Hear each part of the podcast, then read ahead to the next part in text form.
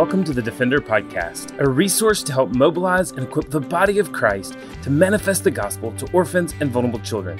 This podcast is a ministry of Lifeline Children's Services, and I'm your host, Herbie Newell.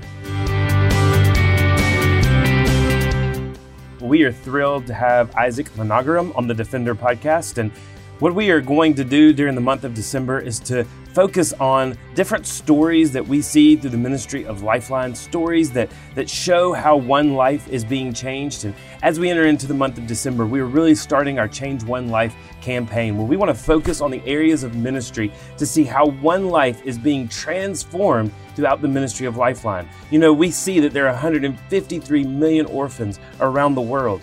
And, and when we see that number, it can be boggling, it can be mind boggling and mind numbing. How many children are vulnerable around the world and how many families are in distress around the world? But what we hope to do in December is to boil this down to one story and to one work so you can know that as you participate in supporting and partnering with Lifeline, that you are in the process of changing one life one life that makes up this 153 million orphans and vulnerable children. So we ask you during the month of December, help us to change one life at a time.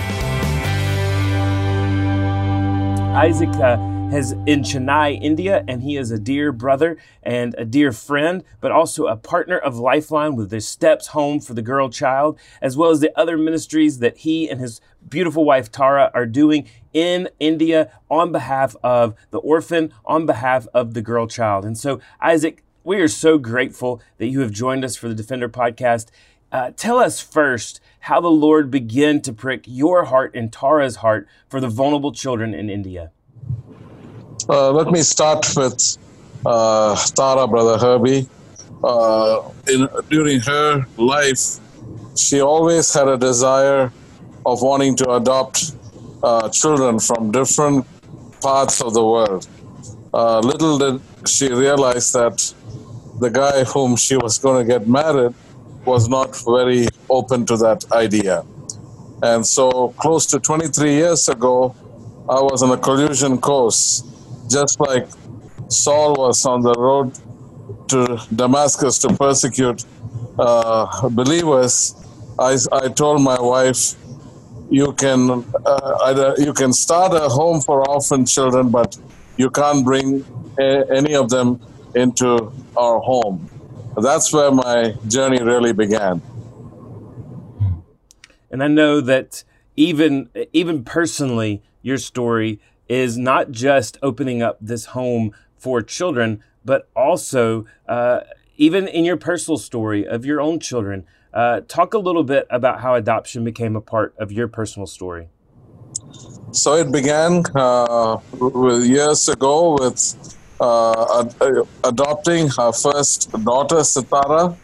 And uh, it, it, we, we always thought that I thought that uh, bringing a child into our home was a favor that we were doing, and that we were giving that we were giving meaning and purpose to a child but then we, then I realized rather quickly that it was they who uh, brought purpose and meaning into our lives. That whole equation changed. It was a game changer to realize uh, the, how much a child can bring meaning and purpose to a life that was otherwise empty. Mm. When then Tarun came into your life as well, and and your family is so complete and so full and and you and Tara give so much love to your children but then there was an overflow of that heart that began into steps home. So talk to us a little bit about how Tara's call to adopt from the nations and and uh, and, and even your wisdom and, and your instruction to her and then your personal adoption story led to steps home becoming a reality. Yes uh, brother herbie. After the, the two children transformed my life because Tara was ever so ready, uh, we, I began to look around that the girls' children in our state, in our country, that they were under, they were in danger, they were under siege, just because they were girl children. And the Lord began to put a tug on our hearts to saying, hey, we need to do something. And uh, the, the numbers are uh, overwhelming. Uh, 11 million are the orphaned, abandoned children in India. Out of that, 10 million are girl children. And so we began a journey 12 years ago, uh, saying our USP was to find, foster, and free abandoned girls between the ages of 5 to 18. And uh, that's been our mission, that's been our desire, and it's been a wonderful journey uh, to see. We cannot rescue all the millions of children, but our tagline is one girl at a time. We can give hope to one girl at a time.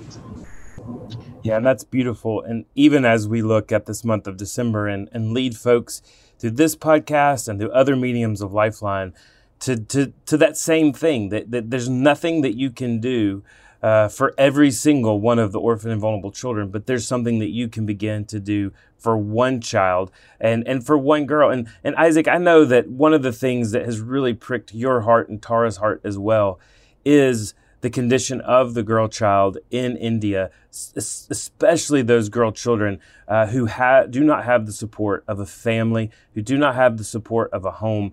Talk to us about the plight of the girl child in India. Yes, uh, Brother Herbie. Uh, each of these girls who have come to our home have come from very difficult situations.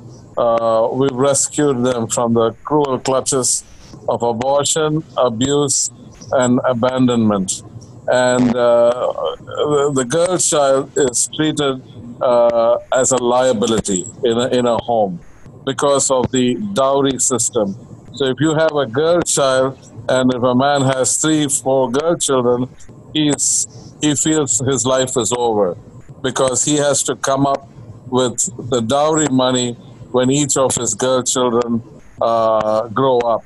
And so when they find out, as soon as that they're going to have a girl child, they either try to abort that child or to sell that child or to give away that child.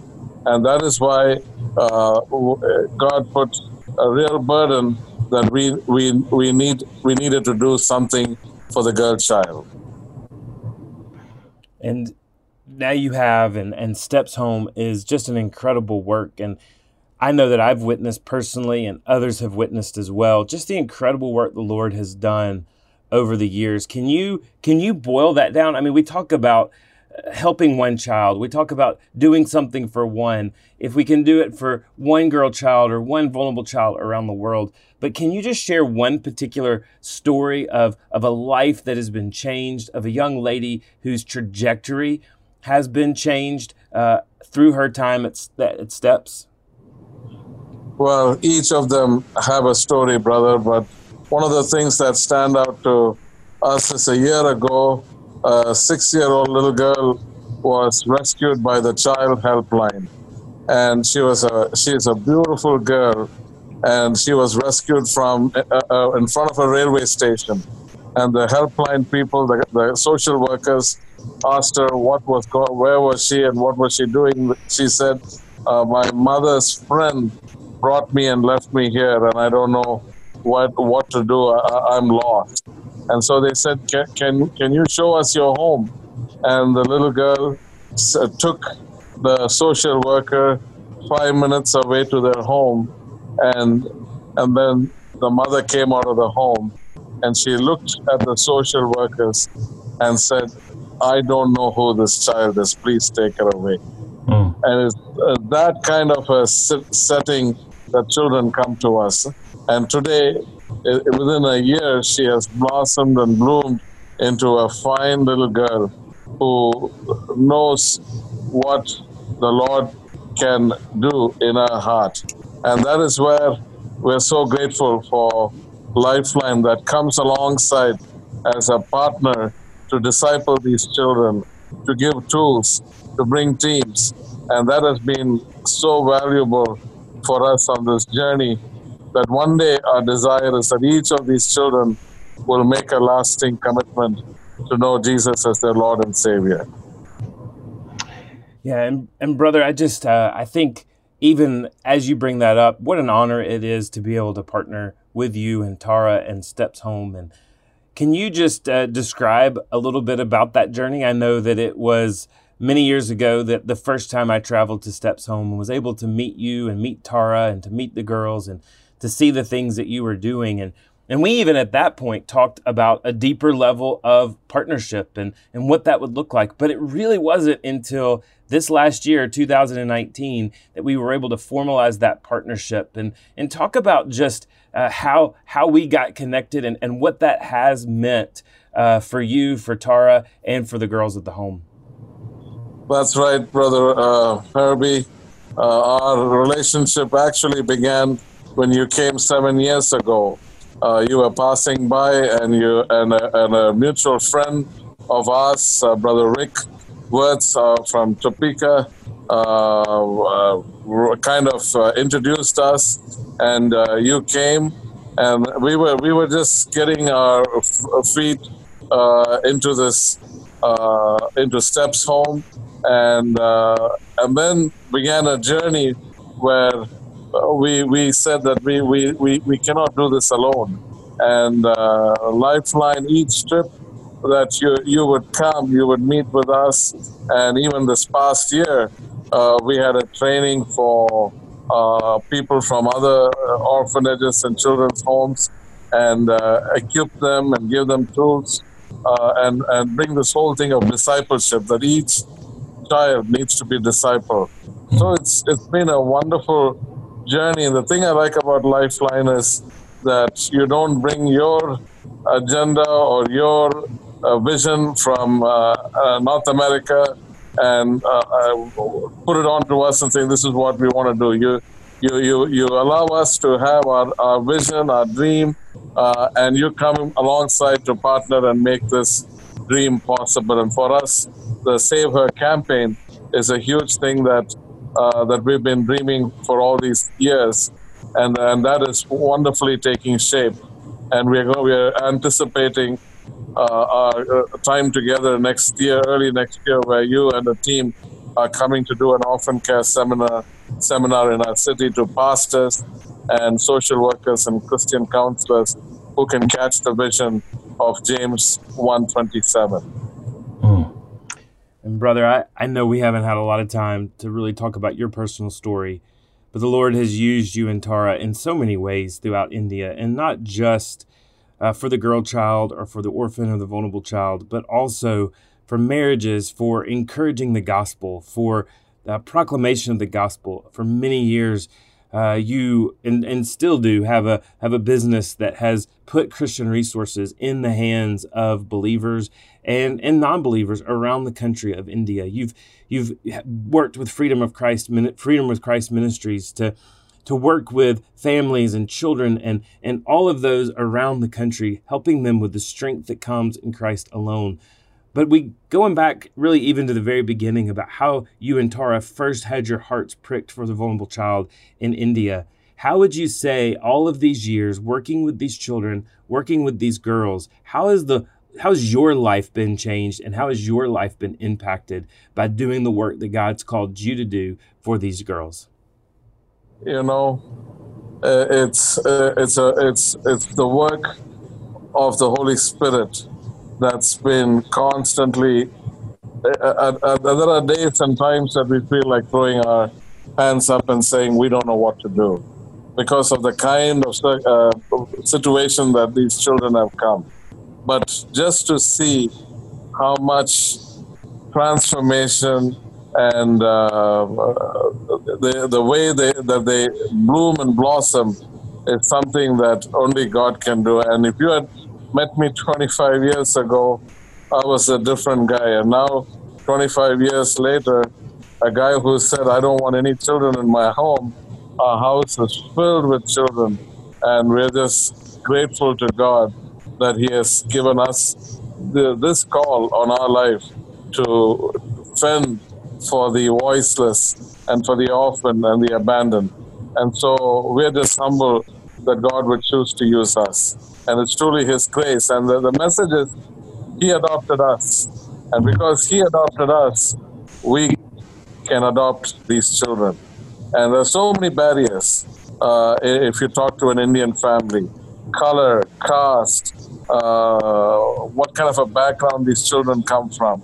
But when you realize and uh, really read the word, you come to realize He rescued us from the kingdom of darkness to His marvelous light. And when He does that, all of this by default, you begin to do this. Hmm. Well, brother, I I just would encourage you and the work that you and Tara and Sitara and Tarun are doing on behalf of the vulnerable there in India. And I'm so grateful for you, for your partnership, for your brotherhood, for the ways that I see the Lord shining in you. And for those who don't know this beloved brother of mine and ours, Isaac Manogarom, Isaac has also uh, traveled to Sri Lanka uh, which is the birthplace of his father, and has done some incredible ministry in Sri Lanka. Had continues to do ministry throughout Chennai, and and even as he spoke about encouraging and equipping other ministries and churches to get engaged with the orphan and the vulnerable child. This is a man who has encouraged other partners around the entire country and has helped other leaders develop and to strengthen. And so, brother, I just would you leave us with a challenge? How would you challenge people that are listening to this podcast of how they can be a part of changing the lives of vulnerable children around the world, but specifically in India and through steps home for the girl child? Brother Herbie, we need uh, uh, the prayers of our partners. We cannot do this alone. And increasingly, it's becoming difficult for us in the environment and the setting that we are ministering. And sometimes we feel that we are targeted. But the biggest need is that the church would, that we could create an awareness that if every church can uh, take on to uh, campaign for uh, families to adopt, for families to foster care, for families to sponsor, for families to uh, disciple and mentor, I think that would be a great awakening. And the problem of orphan children, at least to a certain extent, can be brought under control. Hmm. Well, I would just encourage anyone listening to participate in the Change One Life campaign that's going on throughout the month of December. Uh, you can get more information at lifelinechild.org, where you can agree to partner and to help sponsor uh, financially through your prayer support or through your action many of the ministries that Lifeline has throughout the world, including the vital work that's happening in India for steps home through the girl child. And we would ask you, just like my brother has, to pray, to pray on behalf of these children, to pray on behalf of the girls that live at Steps Home for the girl child, but also to pray for the millions of children around the country, around the world, and specifically in India who need the hope of the gospel, who need the hope of a family, and who need the love and support of the local church. And so we pray that the Lord would do immeasurably more than we could ever ask or imagine around the world on behalf of vulnerable children, but specifically today in India with our brother Isaac and his sweet wife Tara as they serve the girl child there in India. Well, again, go to lifelinechild.org for more information on how you can change one life. Well, thanks for listening to the Defender Podcast. If you enjoy making this podcast a part of your weekly routine, we'd love for you to take a moment to subscribe, rate, and review the Defender Podcast to make it easier for more people to find. For more information how you and your church can partner with Lifeline, visit us at lifelinechild.org. If you want to connect with me, please visit herbienewell.com Follow us at Lifeline on Facebook, Instagram, or Twitter by searching for Lifeline Child. You can email us directly at info at lifelinechild.org.